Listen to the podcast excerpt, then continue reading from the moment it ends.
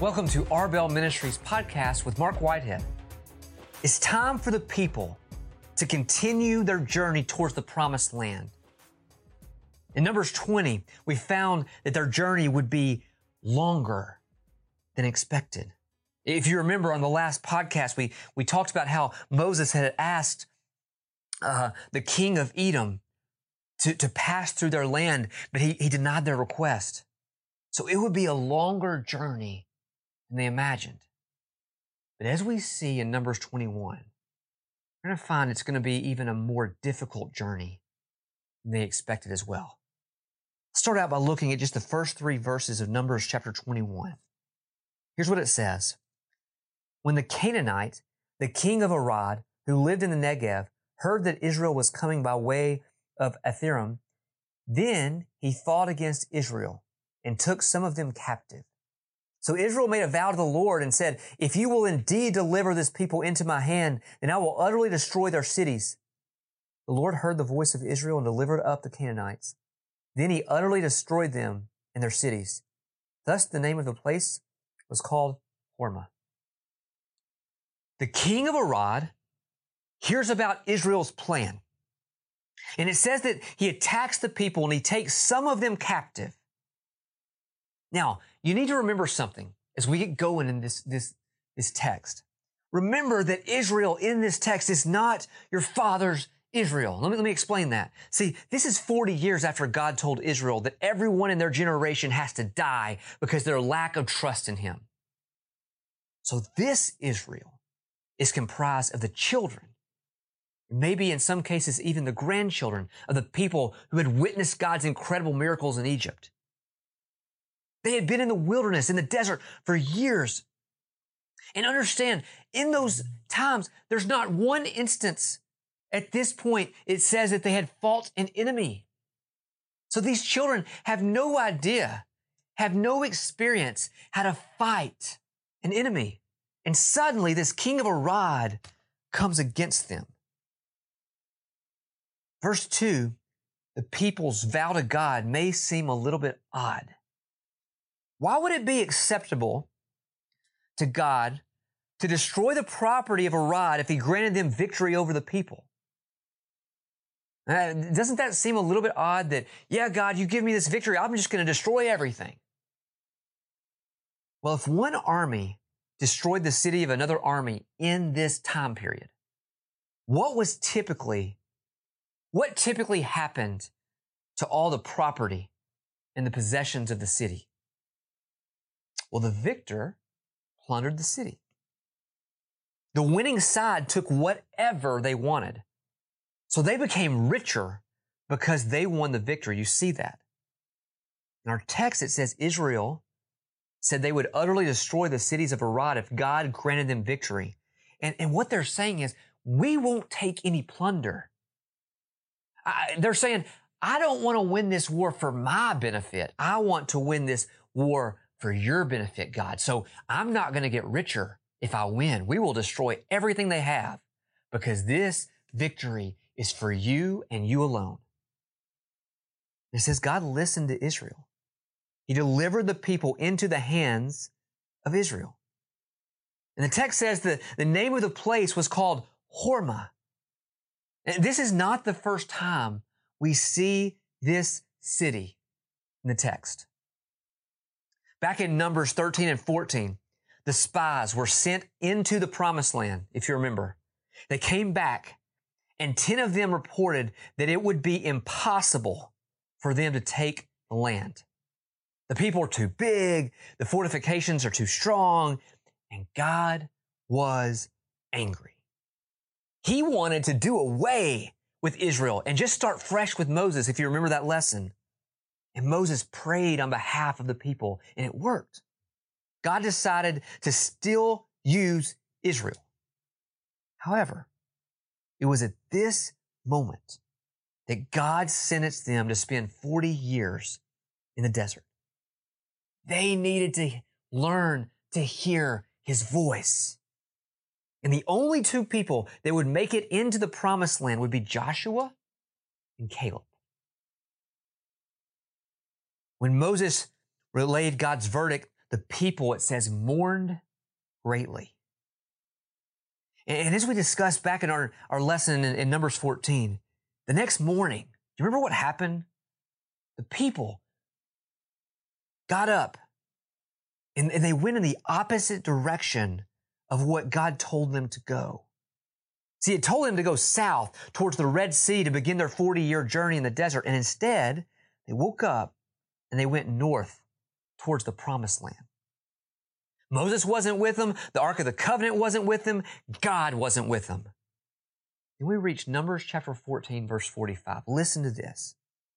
Then the Amalekites and the Canaanites who lived in that hill country came down and struck them and beat them down as far as Hormah. You got to get this picture. 40 years ago, the people had tried to take Hormah in their own strength after rejecting God's plan for them.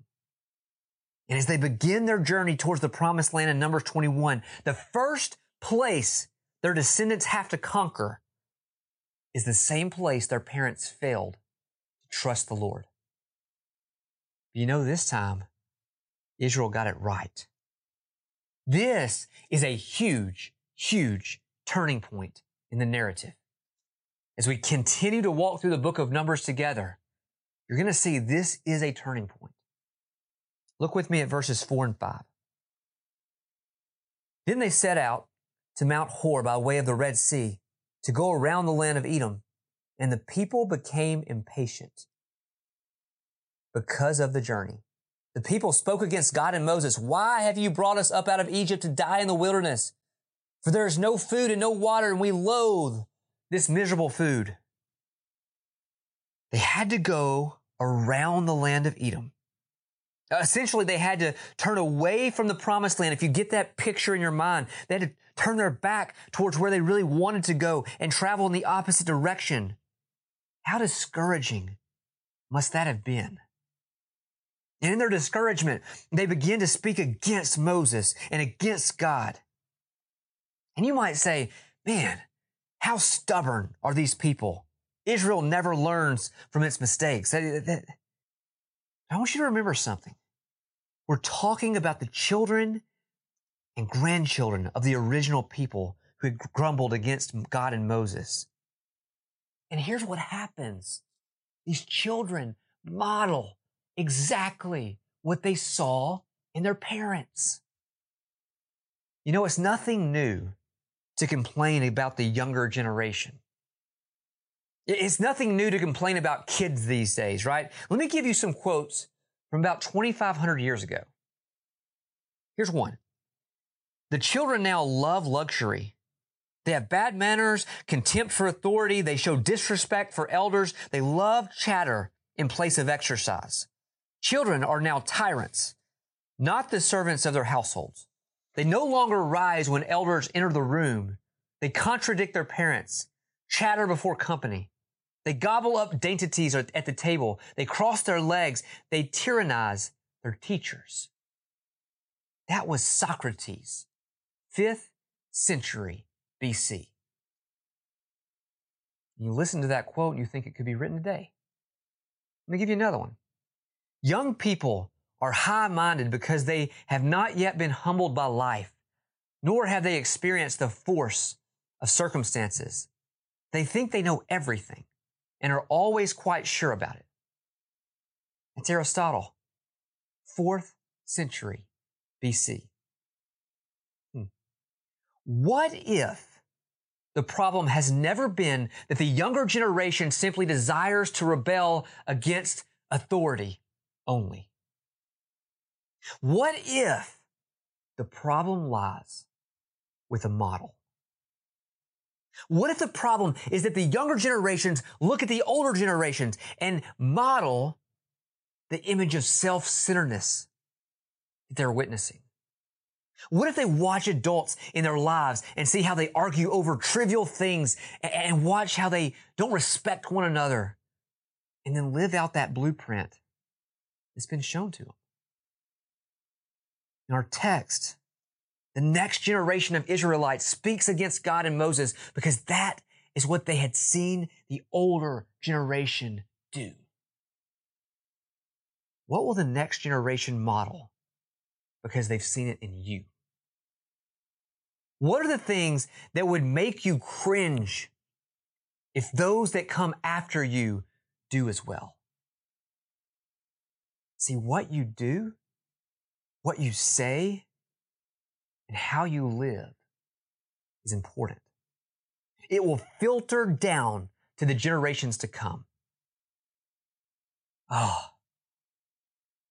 So may our speech and actions and motives match those of Jesus.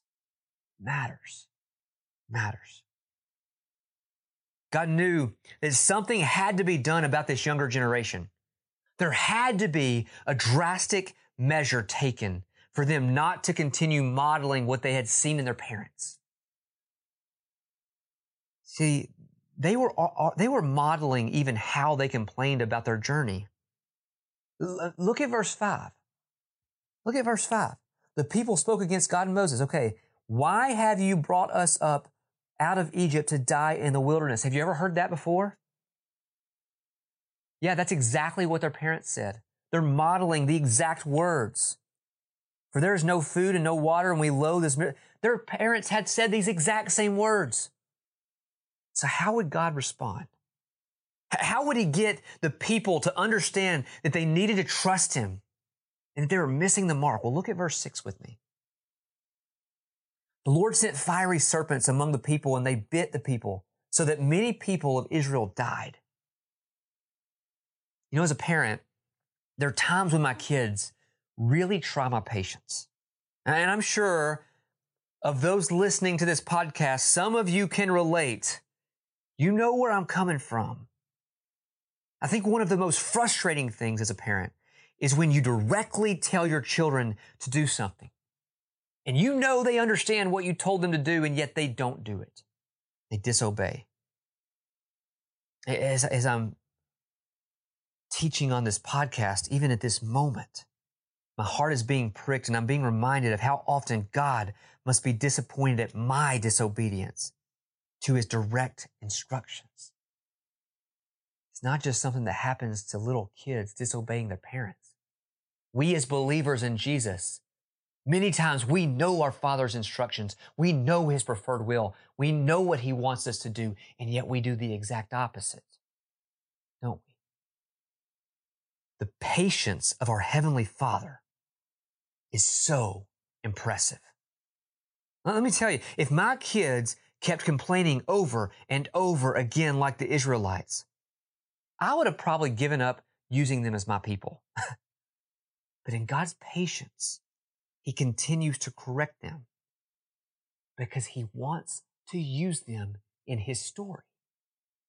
So take heart, believer. God hasn't changed. No matter where you are, He hasn't given up on you. He wants to use you in His story. And so He sends fiery serpents.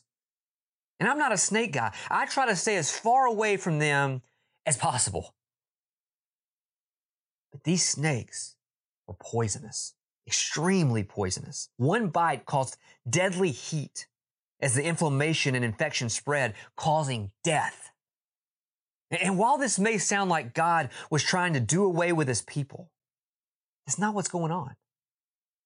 God had a plan to take, to make a remedy for these fiery serpents that would heal those bitten by the snakes if they would just trust him. See, he wanted his people to learn to turn to him.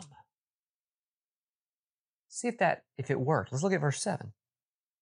So the people came to Moses and said, we have sinned because we have spoken against the Lord and you. Intercede with the Lord that he may remove the serpents from us. And Moses interceded for the people. The people came to Moses asking Moses to intercede for them. See, they realized their sin. They, they were repentant. They confessed that they had missed the mark. And they asked for these fiery serpents to be removed. But what's so impressive is they wanted Moses, the one they had been complaining about, to offer that intercession on their behalf. And we got to understand what these people are asking Moses to do. See, we talk about intercessory prayer, and sometimes it's just words we throw around. These people were asking Moses to get personally involved by praying with all his heart on their behalf. And that's exactly what Moses did. And God responded. And let me ask you, do you intercede on behalf of others? If you're a believer in Jesus Christ, who right now are you currently interceding for? See, Moses pleaded with all his heart for these people. He became personally involved for the same people who were complaining against him. That is incredible leadership. See, I, I often call my prayers intercessory when they're anything but. I serve a God who wants everyone to know him, even those that are speaking against me. Am I doing my part to plead on the behalf of others? And then, and then a follow up question to that. Maybe you have a name or a person in mind that you've been interceding for. The next question is this. Am I ready to be part of his solution? Because I'm personally involved. See, if, if God is leading you to pray for somebody, many times those are the people he leads to speak truth to those people. You have to be willing to be the mouthpiece and to be the feet of Jesus if you're praying for someone. Don't simply pray for their salvation. Pray for God to give you the words to say when you're around them, to, for them to see light in your life when you're around them so that they will see their sinfulness and turn to Jesus. That is intercessory prayer, where you're part of the solution and you're ready to be used by the Lord for that prayer to be answered. Let's look how God responds to the intercession of Moses on behalf of the people. Verses 8 and 9. Here's what it says. Then the Lord said to Moses, Make a fiery serpent and set it on a standard, and it shall come about that everyone who is bitten, when he looks at it, he will live. And Moses made a bronze serpent and set it on the standard. And it came about that if a serpent bit any man, when he looked at the bronze serpent, he lived. So God says, make this fiery serpent and put it on this standard. And when a person's bitten by a deadly fiery serpent, he can look at this bronze serpent and he can live. I'm not sure what you picture in your mind when you think about this story. There's, there have been a couple of copper snakes found in excavations that date close to this time period. By the way, the Hebrew word there, uh, which we translate bronze, also means copper. But there have been a couple we found uh, in excavations from this time period, and both, one of them was five inches long, and the other was eight inches long. In addition, we found miniature models that um, Egyptians would wear around their necks for the purpose of preventing snake bites. Uh, so I want you to get this picture. See, we don't always get our images in our mind from, from what we've found in excavations. We go to uh, drawings and artist renderings of things that have no basis on reality. So I want you to get this in your mind. God used an Egyptian image. These, these Egyptians would wear these things around their necks. That he, God used an Egyptian image for his people. Now, why would he do that? I mean, that's, that seems like a pagan thing to do. There are times that God uses culture, even if it's pagan, to point to himself. He's a redeeming God. And in this case, God uses something that was completely pagan, this completely pagan image of a snake, so that he would get the glory. And just before one of the most quoted verses in all of scripture, we find Jesus referencing this story. John chapter 3, verses 14 and 15. As Moses lifted up the serpent in the wilderness, even so must the Son of Man be lifted up, so that whoever believes uh, will in him have eternal life. The bronze serpent gave God's people a picture of what Jesus would ultimately do 1500 years later. Now, I've not been bitten by any fiery serpents, but, but I've been infected by something just as deadly sin. And my only hope is to look at Jesus. He is the only source of life that removes my death sentence. See, a bronze serpent was not something a person used to ward off an attack of a fiery serpent. The bronze serpent was to be looked at after a person was bitten. If that person looked at the bronze serpent by faith, he'd be healed. The same is true with us today. We've already been infected with sin. And if we look to Jesus by faith, we will be healed. Isaiah 45, verse 22 says this Look to me and be saved, all you ends of the earth, for I am God and there is no other. The text in Isaiah 45 is powerful. Other translations, by the way, if you get out your Bible, may say turn to me, but the Hebrew word means to turn and to look at. Charles Spurgeon gave his life to Christ after hearing a sermon on Isaiah 45, 22 and realizing how it applied to our text in Numbers 21. It's powerful when you understand, even when we're infected with a death sentence, all we have to do is turn and look at Jesus and put our faith in Him. And He'll save us. Do you know what happened to the bronze serpent in this story, by the way? This same bronze serpent that, that Moses made. Do you know what happened to that, that serpent later in Scripture? About 750 years later, we read a story from the time of Hezekiah. Hezekiah was one of the few righteous kings that we read about in the Bible. Now listen to what it says. We find this in 1 Kings 18, verses 3 and 4. Here's what it says. Hezekiah did right in the sight of the Lord, according to all that his father David had, had done. He removed the high places. He broke down the sacred pillars. He cut down the Asherah. He also broke in pieces the bronze serpent that Moses had made. For until those days, the sons of Israel burned incense to it. And it was called the, it was called Nehushtan. Now, the bronze serpent became something the people idolized. It says they burned incense to it. And they began to worship the image rather than the Lord. You know, I, I, think that God often removes things that he has used in the past so that people will not worship those things. Just think about the stone tablets of the Ten Commandments because, listen, it's stone. Stone can withstand the test of time. Why don't we have them today? I think God removes things like that so that we're not worshiping those things. The Ark of the Covenant, the temple. There are so many other things that we read about in the Bible that if we had them today, you know what? We would be worshiping those objects rather than the creator of those objects. And this is what happened with the Nehushtan, the bronze serpent. God had Hezekiah destroy it so the people would not worship the object and instead they would worship him. The rest of the chapter, we see Israel's journey through Moab, by the way, there's something different about this journey. We see that they set out and camp. That, that specific phrase, we see it four times in verses 10 through 13. It's the same phrase used way back in Numbers 9 when Israel was following the Lord and he led them with a cloud by day and, and he led them by a pillar of fire at night.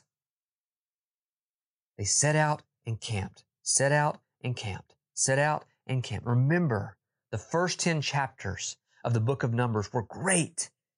Israel was obeying the Lord. It was going so well.